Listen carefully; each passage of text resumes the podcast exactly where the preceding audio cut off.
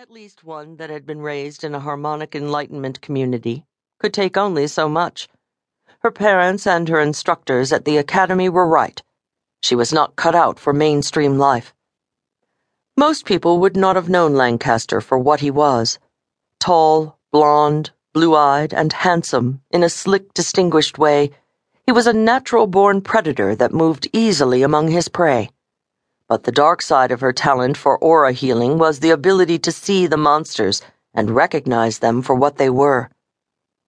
Lancaster had made a tidy fortune in the financial world.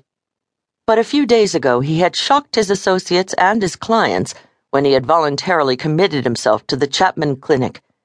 He claimed to be plagued with severe parapsych trauma induced by the death of his wife several months earlier. His symptoms consisted of nightmares and dangerous delusions, precisely the severe symptoms required to be admitted to Dr. Oakford's new research program at the clinic. She opened the door, stepped out into the hall, and signaled to the waiting orderly. You can take Mr. Lancaster back to his room, Carl, she said. We're finished. Yes, ma'am. Carl moved into the therapy room. Time to go, Mr. Lancaster he said in the soothing, upbeat tone he used with all of the patients. Lancaster chuckled. I think I make Miss Blake nervous, Carl. He got to his feet with leisurely grace, as though he was still dressed in the elegant silver gray suit and white tie that he had been wearing when he had walked into the clinic. Credit where credit was due, Rachel thought. Lancaster managed to make the baggy shirt and trousers that were standard issue for all patients look like resort casual attire. Do you think she's afraid of me, Carl? Lancaster infused his mellifluous words with just the right tincture of regret. The last thing I want to do is frighten her. No, Mr. Lancaster, I'm sure Rachel isn't afraid of you, Carl said. She has no reason to be afraid of you now, does she? An excellent question, Carl. One that only Rachel can answer. Rachel ignored both of them. The tiny stones set into her charms were starting to brighten. That was not a good sign, because she was not consciously heating the crystals. They were reacting to her anxiety, a strong indication that her current state of psychical awareness and control was anything but harmonically tuned. This was it, she thought. Lancaster was the last straw. She was going to hand in her resignation. The money was good at the clinic, and the work provided the illusion that, in spite of what everyone back home said, she could make a place for herself in the mainstream world.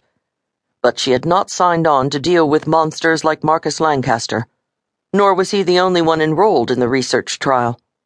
There was a very good reason why the patients in Oakford's project were housed in a locked ward. She was an aura healer. She needed to use her talents in a positive way.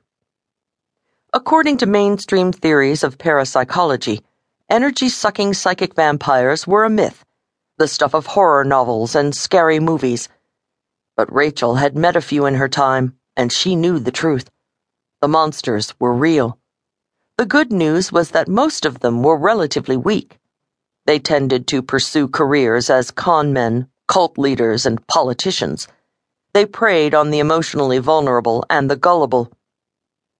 Nobody denied that such low level human predators existed, but few thought of them as vampires or monsters. Psychology textbooks, therapists, and clinicians had invented more politically correct terms to describe them. The diagnostic descriptions often involved the phrase personality disorder or parasociopath.